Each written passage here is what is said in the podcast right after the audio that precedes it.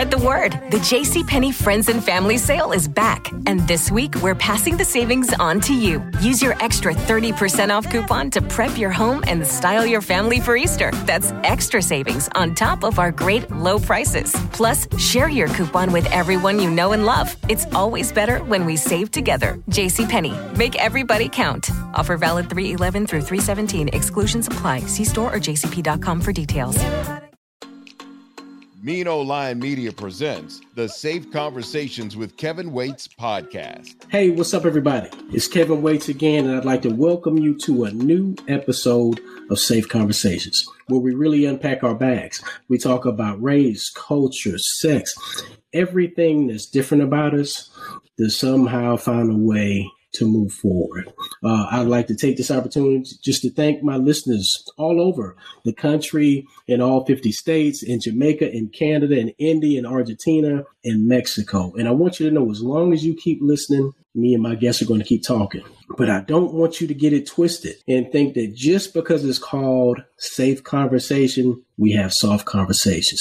Nothing's off the table. We kick our shoes off, we unpack our bags, and we really talk. I'm extremely happy to welcome our guests today. Miss Lindsay Long, welcome. Thank you so much for having me. I really appreciate uh, the chance to be interviewed by you. I've heard some really good conversations you've had with your other guests. I appreciate that, and uh, and and again, I'm really excited, and I just want to dive right in. Um, can you start out by telling us just a little bit about yourself, your family, your background, and your education? Whatever it is you think the listeners need to know about you. Sure thing. Um, well, I'm married. Uh, I've been married for coming up on 12 years. Uh, we have two young kids who keep me very busy. They drive me crazy, but I love them to death. Um, I've actually I like to joke and tell people I'm the square in the family because um, I'm born in California originally, but I kind of I moved around a lot. I bounced all over Maryland, D.C. area. Spent most of my time in Georgia. But um, in California, uh, my dad was the drummer and um, co-founder for a funk group called Con Funk Shun. And so I grew up in the music business. My mother also, um, after graduating from Howard University, she majored in lighting and theater. She got a job working with the Delfonics and worked for Stax Records, and that's how she met my dad. And you know, so it just it moved on. And um, my brother, my younger brother, is a real estate agent. So everybody in my family's kind of been self-employed or done something in entertainment. And then there's Lindsay, who got the government job because you know, I needed a paycheck every two weeks and some benefits. Um, but yeah, so I, that's, that's kind of how I grew up. Um, I think moving made me very adaptable to a lot of different environments. And as you know, in law enforcement, you're in a lot of different environments, whether you like or not. And when I went to, when I went off to college, I did major in criminal justice. I got my bachelor's in criminal justice. And the funny thing about that is I didn't even know I was going to become a police officer. People always ask, like, did you want to do that since you were little? And I used to lie and say yes, because I felt like it would hurt people's feelings if I said no. But the honest truth is, I went to college because my mother said, hey, you got to do something. And I'm like, well, uh, she'll still pay my bills if I go to school. Criminal justice had the least amount of math classes. And then when it came to graduate, I needed a job. Uh, but I did have some really, really great professors in criminal justice. It definitely piqued my interest as I went along, especially when I did my internship before graduating. Wow, that's that's pretty dope. Uh, just just to hear the background, you know, how people end up where they where they end up. You know what I'm saying? Uh, as you were talking, I was thinking about the fact I never wanted to be in law enforcement. Never had any intention. Uh, you know, when I went to college initially, I went to college for broadcast communications. I wanted to, and here I am now doing a podcast, which is crazy. But I wanted to work for BET or ESPN. I, I, I love sports. That's what I wanted to do.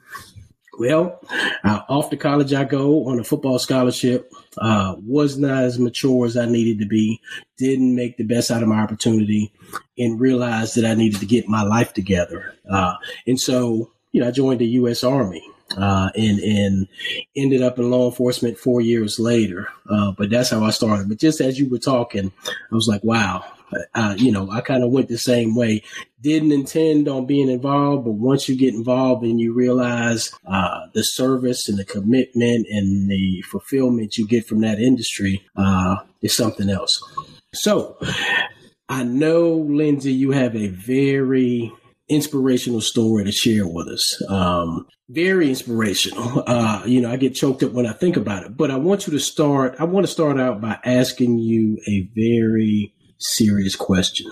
And the listeners may not understand why I'm asking you this right now, but they will. They'll they'll fall in line and they'll understand. But the question is, is why is Lindsay Long still here? Why are you here?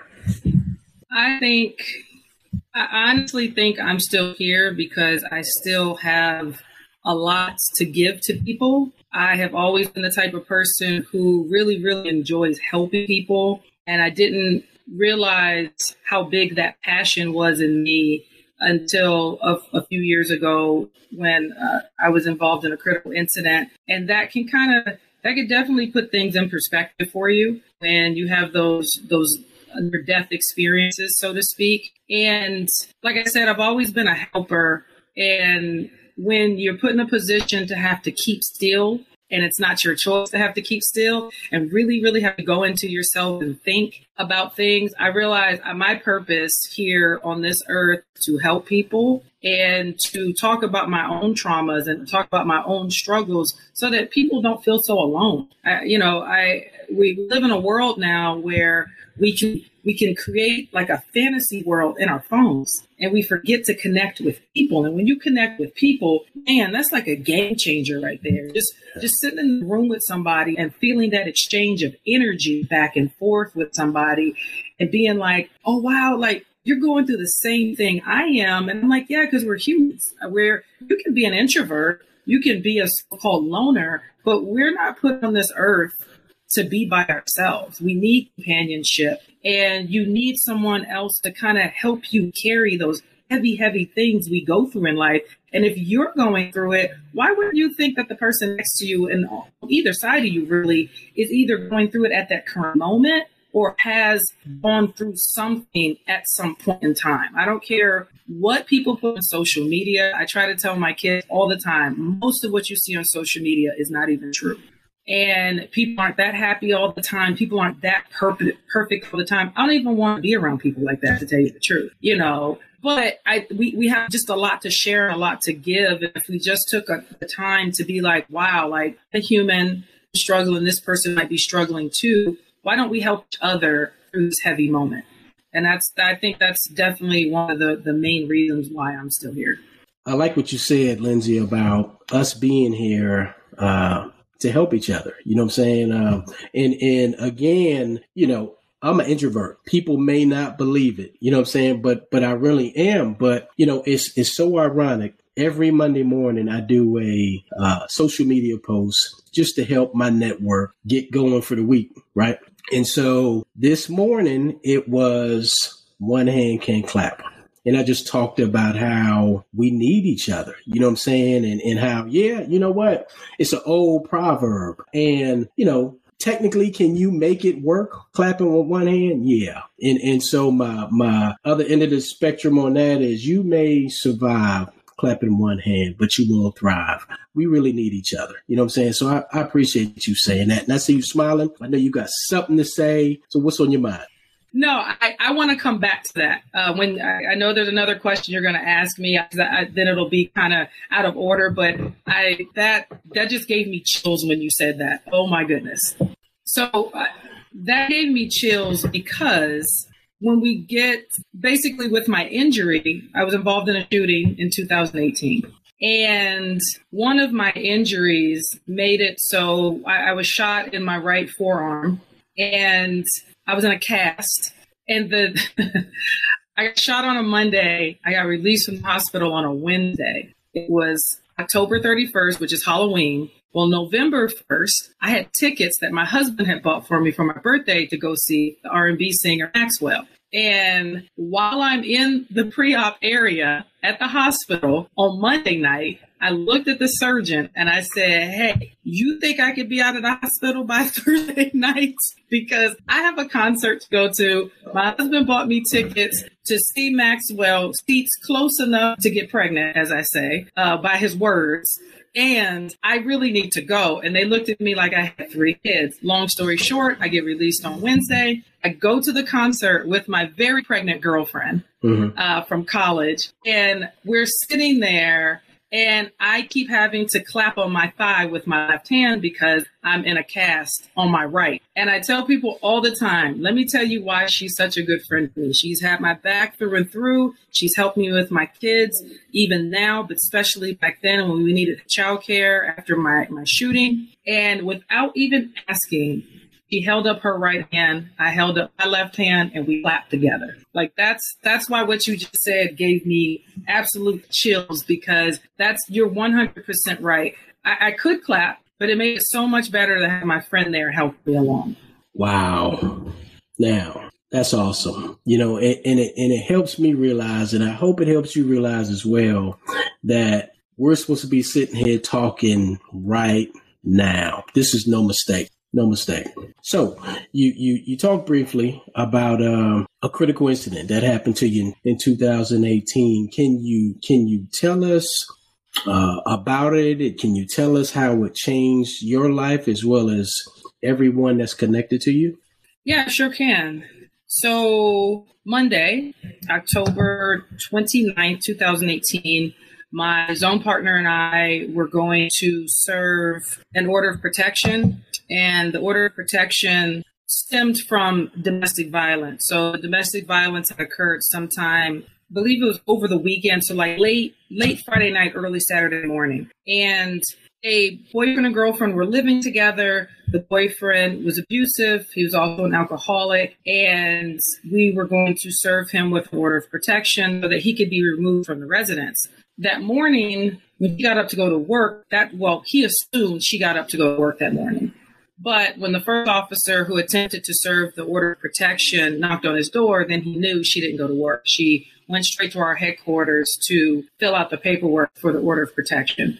He didn't answer the door, so now he's mad. And now, um, you know, like I said, he knows she went to the police. This is about my partner must have called me about maybe two thirty ish in the afternoon at the time, I worked 8 a.m. to 6 p.m. And she called me about 2:30. Said, "Hey, you want to go serve this order of protection with me?" I said, "Sure thing." We meet down the street over the paperwork. Nothing popped out at us because I get that question a lot. Like, "Hey, like, what about his criminal history?" Things like that. And I, I also mentioned that, and you you'll probably can attest to this as well. Sometimes states don't share information the way they should without you going to, through a whole bunch of hoops just to get that information. So if we had known then what we found out later, we would not have gone in the house the way we did, but that's neither here nor there at this point. We went off the information we had. And my partner asked when she took the report, and my partner also asked as we were walking up to the house, are there any firearms in the house? The girlfriend slash victim said no, but that doesn't mean there aren't any firearms. And I live in Arizona, so I assume everybody has a gun all the time. And the house is small. It's a like a, a house with a carport. So you're facing the house, the carport's to the left, the house is to the right. His car was in the driveway.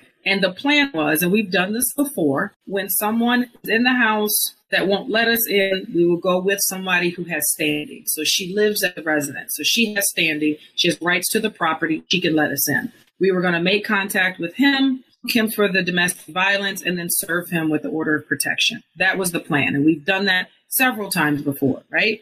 She unlocks the exterior door in the carport and that door led into a small laundry room area. And there was an interior door that led the laundry room into the kitchen. So I remember the girlfriend didn't go all the way in the house, which struck me odd because we've been on uh, service um, orders before and somebody like i'm going to watch you get your stuff and leave kind of thing especially with the relationship but she didn't do that so i thought that was odd as soon as i had that thought i see my partner taking out her flashlight and I'm like, why is she taking out her flashlight? It is bright. Like here in Arizona, it's pretty bright that time of day. Well, I stepped in the house. I, as my eyes were adjusting, the house was really dark. Not completely unusual here in Arizona because we use black curtains a lot. I remember feeling like the house was thoroughly dark. And my partner said the same thing later when we talked about it. Soon as I finish that thought, and these thoughts are going really quickly, they're like one on top of the other. I hear her speaking to somebody that I can't see. So I step into the house a little bit more. There's a hallway that she can see down that I can't. And there's a male walking up the hallway, really calm, not walking fast, not walking slow, hands in his pockets, never said anything to us. My partner announced who we were and why we were there. And she said that we needed to speak with him. And he probably was between, I say we're between 12 and 15 of us. And she told him something to the effect of taking his hands out of his pockets. Well, he did. And when he came out, his right hand came out of his pocket and he had a six shot revolver and he immediately started firing. And if you've ever been involved in a, a, a situation like that, spatially things get weird. Things look bigger than they are, they look smaller, time slows down, it speeds up. Well, for me, the room looked a lot bigger than it did. And everything slowed down. Like I remember saying gun, and it was almost like it was tick, tick, tick. Like as he was bringing it up and as I was going to bring my firearm out as well. The first shot went off. My partner was standing to my left. She's a little smaller than me. I actually thought she got shot in the face. But I didn't have time to turn and look to my left to confirm that because now he's running at me. When he came across with the second shot, I got, I was trying to draw with my right hand and I got shot in my right forearm. And that actually caused my arm to like like freeze up around or cramp up around my gun because I turned to run out of the, the laundry room door. He fired again. He shot me in my upper left arm.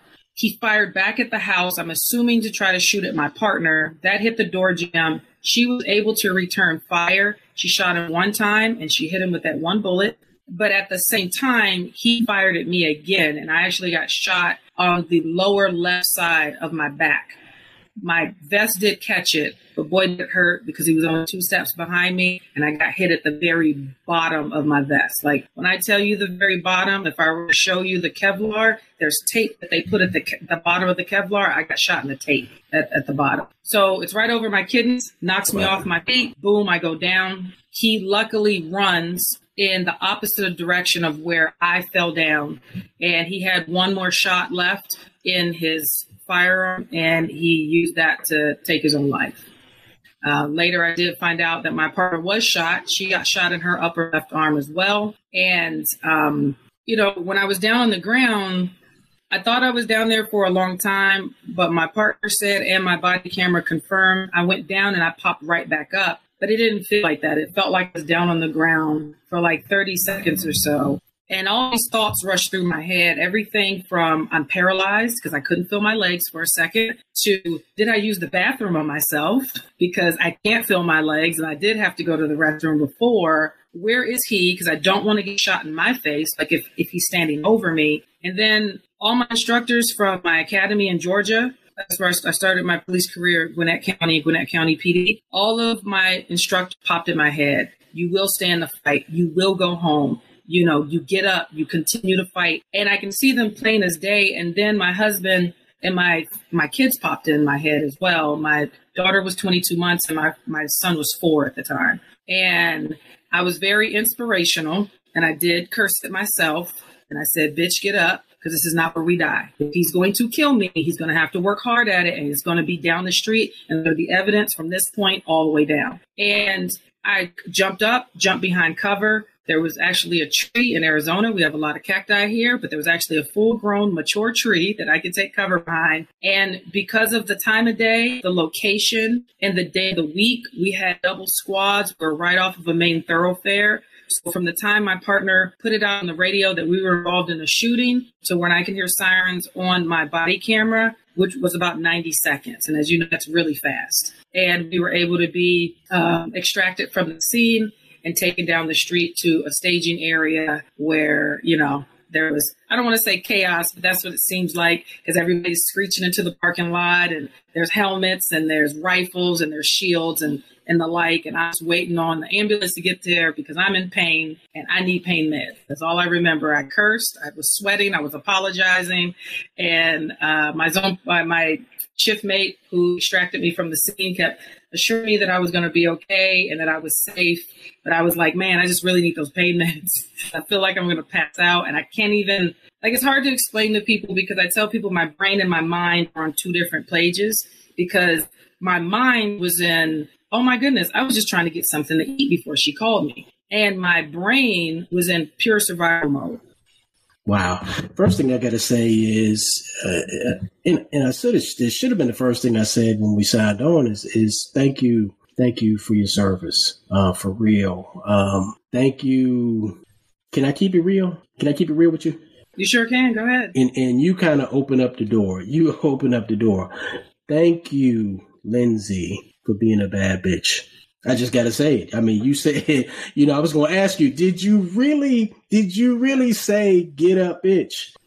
I, I did. I mean, I, and I don't even know why that was the first, the first thing that came to my head, but it was like, you know, it's like that one of those tough love situations. And it's just like, yo, like, this can't happen. I got babies at home. Like I got, mm-hmm. I got a man I got to get home to. I have a mother. I have, you know, I have brothers. I got, I have a, a life to get back to this can't happen. It's almost like you, you looking in the mirror, like having that pep talk with yourself. Say, no, I, I am the strong one. I am the one that will defeat this situation and take it head on. I, I never thought I would have to have that type of conversation, but you know, when you're trying to live, I, I, guess is the best way to put it. You will say a lot of things to yourself. And that's why I joke and say I was very motivational that day. And that's what I said to myself. And I mean, since then, I've had to look myself in the mirror and say the same thing because you know, you have your ups and downs after trauma.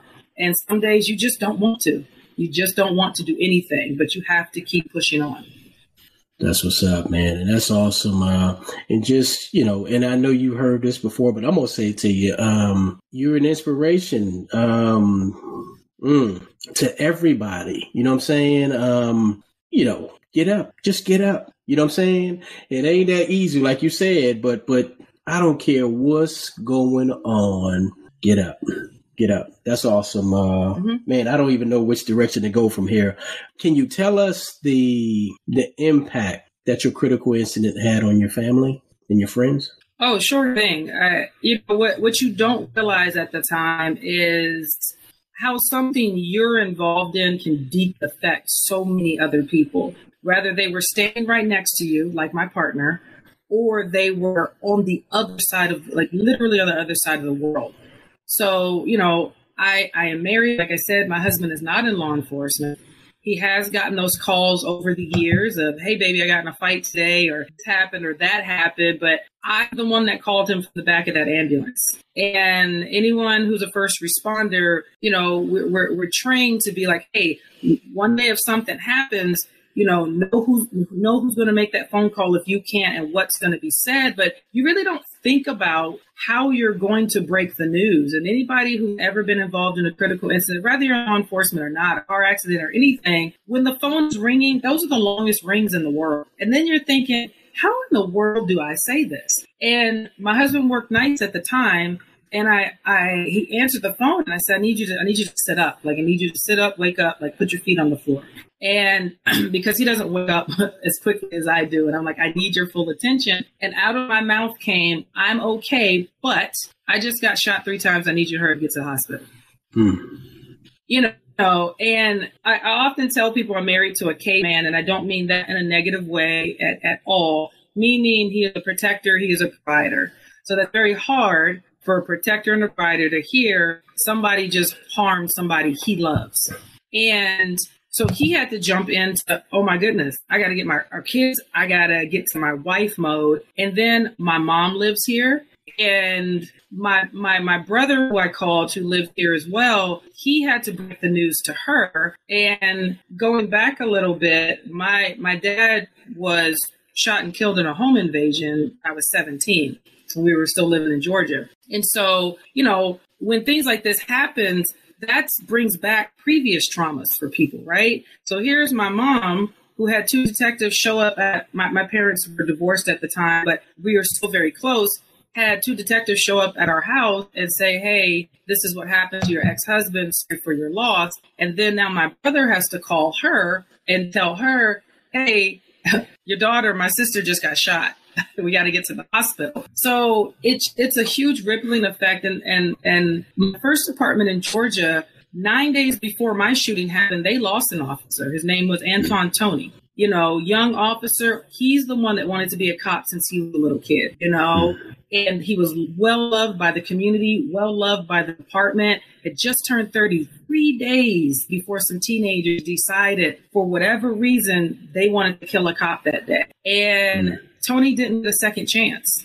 You know, he did not get a second chance. So my first department is still reeling from that loss. And then through the police channels, they get a call that I've just been shot. So it just, it affects so many people and so many people still have that memory. And one of my college friends who's a deputy in Tennessee, he's a chaplain. So he goes to a lot of the chaplain conferences and has a lot of connections. There was a, um, uh, a chaplain that he knows from Israel that heard about my shooting and and was sending me well wishes from a completely different part of the world, you know. So yeah. things like this just don't happen in a bubble. It doesn't just happen to the officers or the victim or the suspect. It happens to everybody in that community, whether you know that first responder or you don't. So we've definitely had our ups and downs.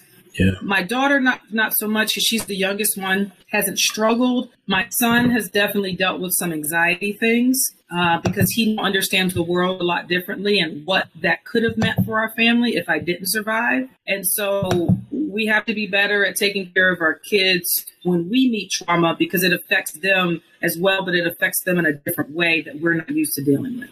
Wow, that's a lot. Um, that's a lot. So you kind of touched on something I wanted to kind of go into. Uh, so uh, we're all familiar with what happened to Damar Hamlin from the Buffalo Bills. And, you know, he was out there doing what he loved.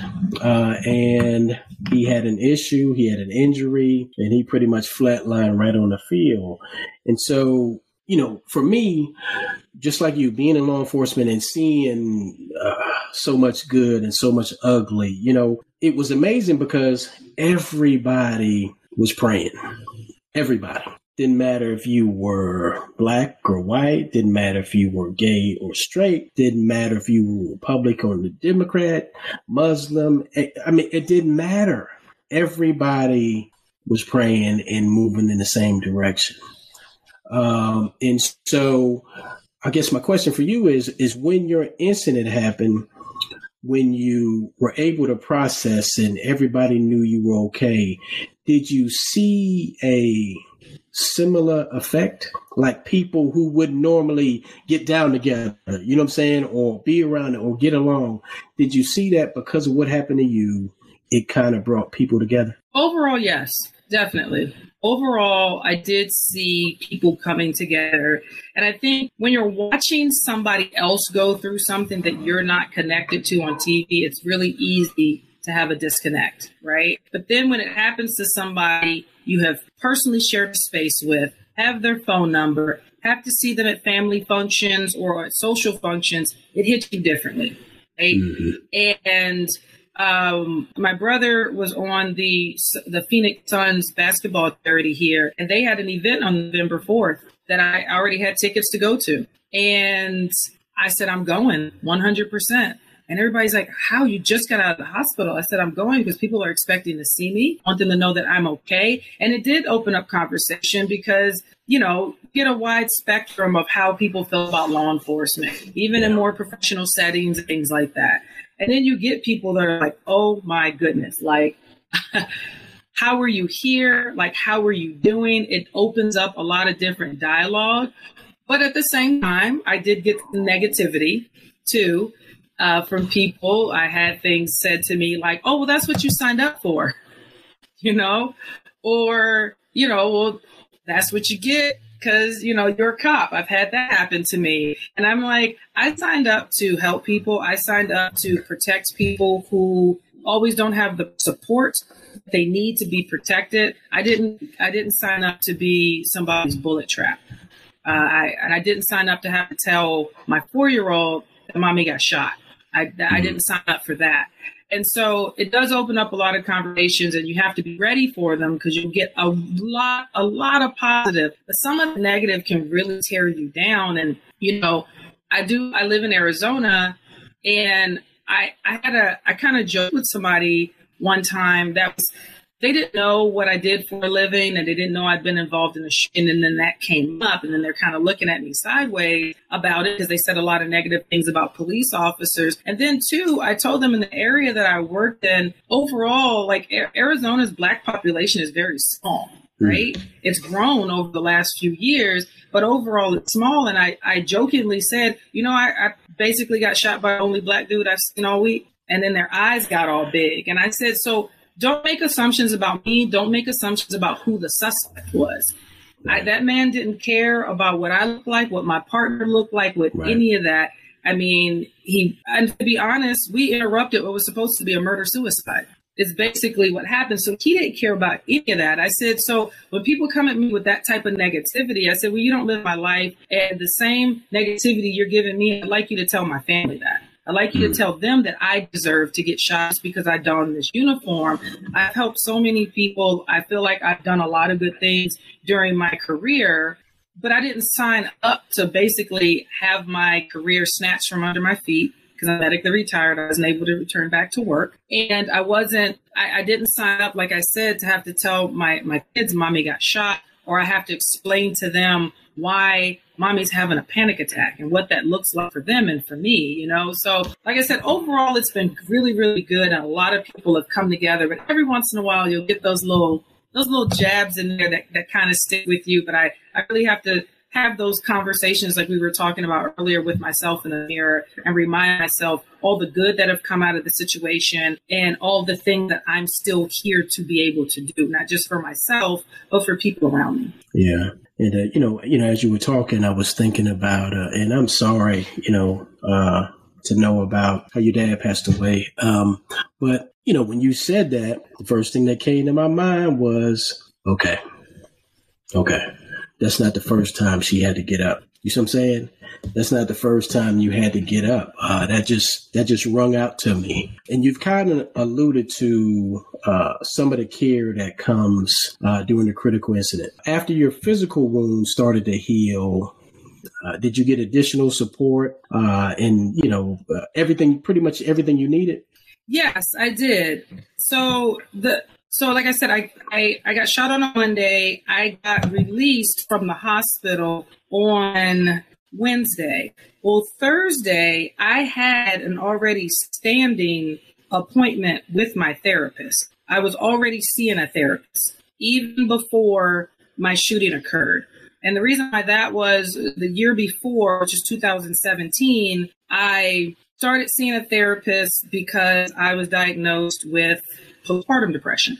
And and just I was like, you know what? I need to take this seriously. I can't go out on the street every day and continue to tell people what they need to do to take care of themselves if I'm not doing that myself. Like that begins to feel yucky after a while. If I'm saying, oh, take care of yourself, take care of yourself, and I'm not taking care of myself. So I already had an established relationship with going to therapy and talking about what was going on with me and being open and honest. My husband was the reason why I ended up going back to my OBGYN in the first place because he bravely came to me and said, I love you, but something's off. This isn't the Lindsay that we are all used to. And my therapist called me Wednesday to confirm my appointment for Thursday. She didn't know what happened. I told her what happened. She says, Do you want to reschedule? I said, Absolutely not. I will see you tomorrow. So a lot of times in first responder world, the first time a first responder even sees a therapist of any kind is after a critical incident. And it's it's hard, you know, to to open up. Wouldn't you agree? Yeah. Um mm, you know, so and we're diverting, but I guess we'll just divert. Um several years ago, um, I was a detective. And I remember I was on call. I got the call. Uh, and I knew I had, I didn't have much information. I just knew I had a dead body. So I'm responding. And I remember getting to the scene and the coroner looked at me and he said, uh, it's like three, four in the morning. He says, Kelvin, uh, it's pretty bad. You know, and so just that quick, I'm thinking, well, hell, how bad can it be? I already know, you know, somebody's dead. You know, how bad can it be? So I go in, uh, and it's a child, and um, she fell down the elevator shaft and uh, and so you know we're working that scene, and uh, you know, and what um what really got me, Lindsay, was that She was the same size as my daughter. And she wore the same pajamas my daughter wore to bed. I'm sorry. So, my bad. so, when I left that night, I wasn't the same. I was not the same. I went home. I hugged everybody in my house. And during that time, we didn't have critical incident debriefings. So I walked around 13, 14 years and I never talked about it. I didn't talk to my wife. I didn't, I didn't, I didn't, hey, get back out there, go to work, do your job. Never talked about it. And so, uh, was involved in another critical incident about 15 years later. And at that time, we had critical incident debriefing, peer, you know, debriefings. And so we're in there debriefing everybody, law enforcement, dispatchers, EMTs, we're in there debriefing. And what do you think came up? My incident from 15 years ago. In Lindsay, I'm trying to tell you, um, it was like taking off a rucksack that weighed 200 pounds when I finally when I finally got a chance to talk about it. And so, you know, that's why, you know, one of my questions was for you was did you get what you needed? Because it's hard. You know what I'm saying? We we walking around, right, in our industries and our professions and and we're trained and we're fed and we have guns and tools and it's hard to say I need help wasn't easy for me, you know, it, and it's a hard thing to do. And so, man, I didn't mean to go there, but we ended up there. But it, but but it's okay. But what you think? What you thinking? First, thank you for sharing that because I, you know, and just the emotion that you had about it right now. You know what I mean? So it's, I, I think. I think what people fail to realize a lot of times, and going back to what I was saying earlier, people say things like, well, this is what you signed up for. You didn't sign up for that. That's not a memory you signed up for. You didn't sign up for those emotions, right? And I didn't sign up for the things that followed, not just my shooting, but other critical incidents that I've been involved in. But the, the thing is, we have to offload it as we go, right? And early in my career, I wasn't taught that either. It was you're going to see all these bad things, but nobody tells us what to do when the bad thing happens. Tactically, we're great. Muscle memory tactics, boom, boom. And I like when I do presentations, I'll speak to people from different departments, different tenures, and I'm like, if something popped off, even me, even though I'm retired, we will pretty much move in the same way. But we will process this very differently because we're different people emotionally. A lot of us come to the job with trauma already, like I shared with you about my dad. Mm-hmm. Some people come with unresolved trauma to the job, and that affects how you respond to similar incidents yeah. or don't respond. For me, death notification calls were not my thing because the detectives were very cold mm. and very heartless, I feel like. And I always remember, and this is before I even I was going to be a police officer, if I ever had to break bad news, it would never be like that. Mm. And I don't know those detectives' names. They're probably retired now, but I still remember that till this day. My dad died in 97, you know? And so those things stick with us. And when we don't take the time to offload it as we go, you know, a lot of us are type A in first responder world and we like to plan things out. But guess what? Trauma and that meltdown is not going to send you a notification before it arrives. Yeah. It could be something as simple as you knocking over a stack of papers, your duty bag falling over, or a loud noise just jarring you. And yeah. it brings all of that back. And so we have so many resources available to us now. Uh, counseling isn't the only one. I really encourage people to go to counseling, go to therapy. I think every first responder should. But I mean, there's cold plunge therapy, neural feedback, hyperbaric chambers.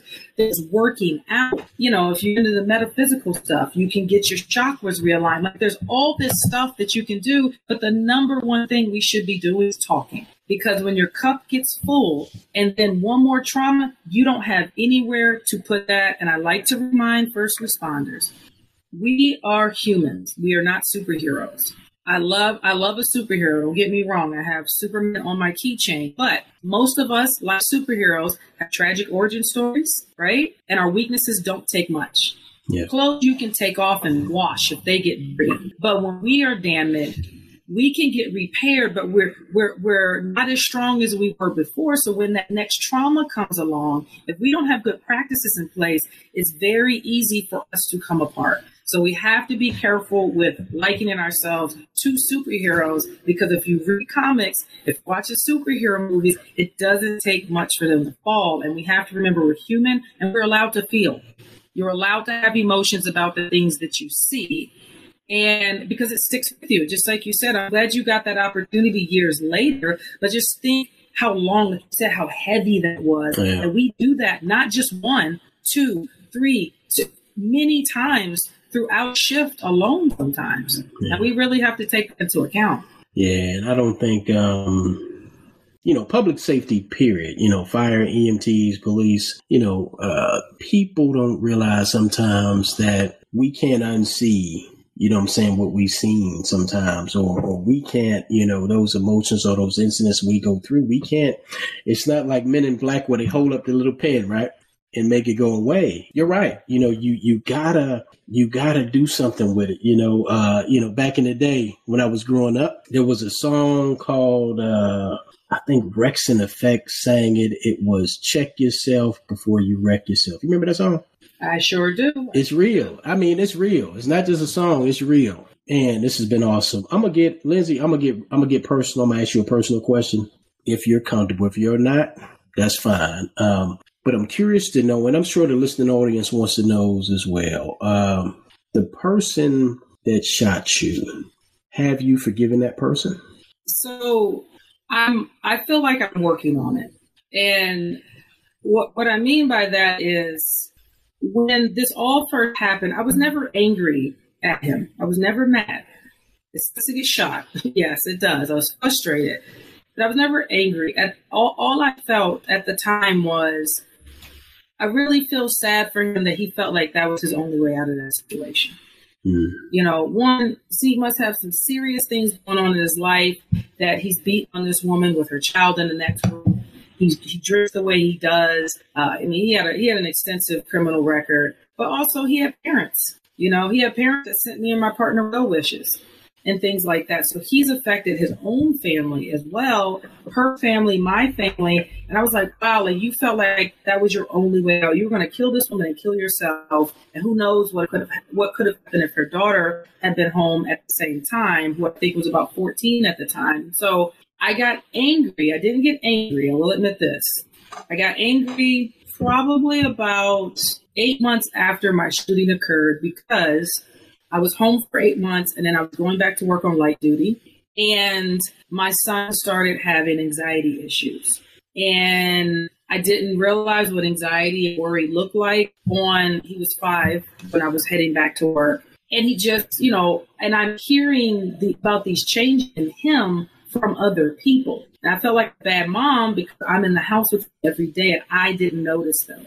But I was also wrapped up in my own stuff. But his teacher is very close to him. She tells me about what's going on. And I, I, I will tell you, Kelvin, I got so angry. I wasn't angry until that point because now I can take it for me, but I can't watch my kid go through that. Mm. And still, my son just turned nine last month. There are still questions he asked me I don't have answers to because the person who's responsible for all this chaos chose to kill themselves. And I will never get the answers to those questions. So I, me and my husband have to answer them the best way that we can. And so I want to. I know some of some of my extra religious friends that hear this, they always tell me all the time, well, you know, you should forgive. And I said, that's a hard thing sometimes, depending on the situation. Like I said, I really want to. I feel sorry for the young man. I feel sorry for his family that he's put them in that position. But when my kid gets involved, I just, it, it, it takes me in a different direction because I'm his protector and I'm supposed to be able to make things better. And some of that I can't make better for him.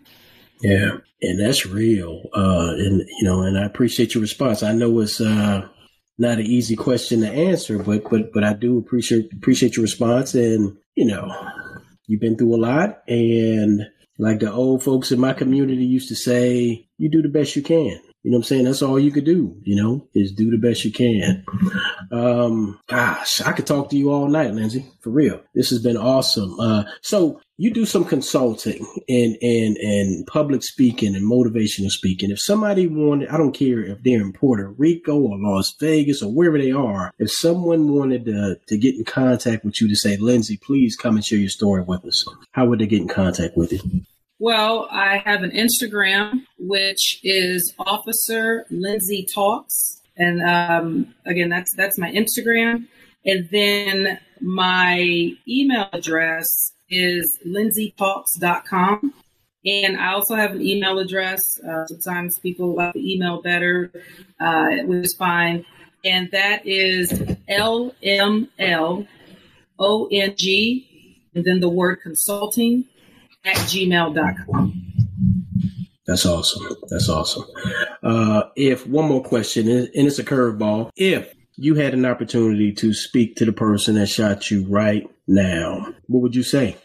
I, you know, I I'm a questions person, so I think I have just a lot of questions. Mm-hmm. You know, you know, I, I want to get to the beginning. Like, yeah. what happened that took you in this direction? And, you know, what about me and my partner being in that space at that moment took you to the point, you know? And, you know, did you not feel like there was going to be help mm. out there for you? People can still go to jail and still get help. You know, you can, you can go to prison and still get certain services and maybe reflect. And, you know, I would, I would just have a lot of questions for him. I don't know that he would want to answer them for me because clearly he didn't like law enforcement, but I would just wonder, like, what is it about me and my partner walking in that room made you decide, you know what, this is go time. This is this is going to happen right now.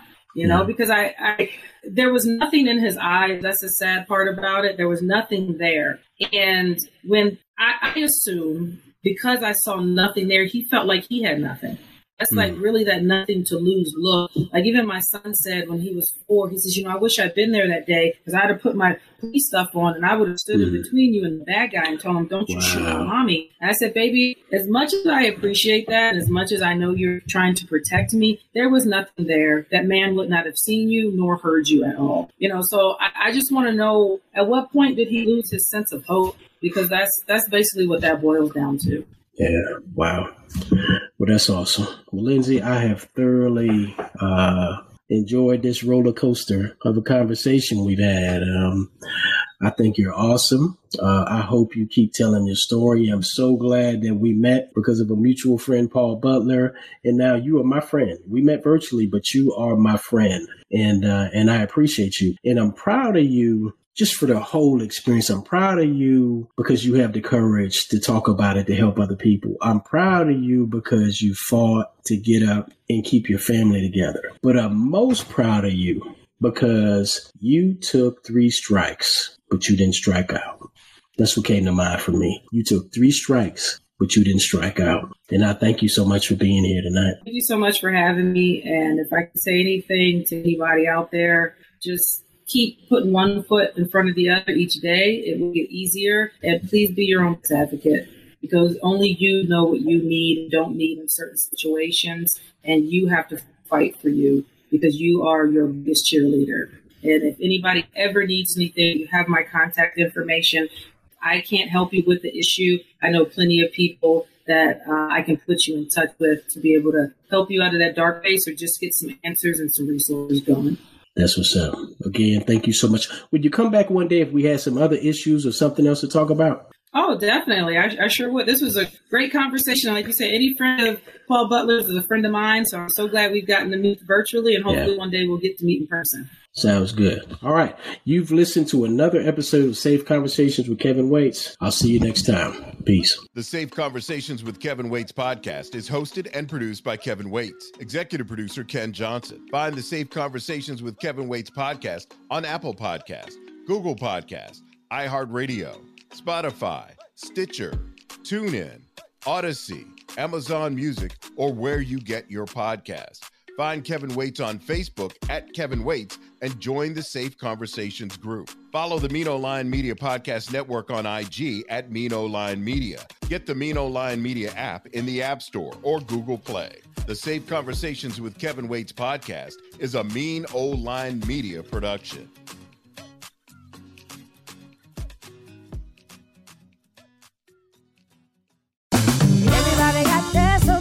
Spread the word. The JCPenney Friends and Family Sale is back. And this week, we're passing the savings on to you. Use your extra 30% off coupon to prep your home and style your family for Easter. That's extra savings on top of our great low prices. Plus, share your coupon with everyone you know and love. It's always better when we save together. JCPenney. Make everybody count. Offer valid 311 through 317. Exclusions apply. See store or jcp.com for details.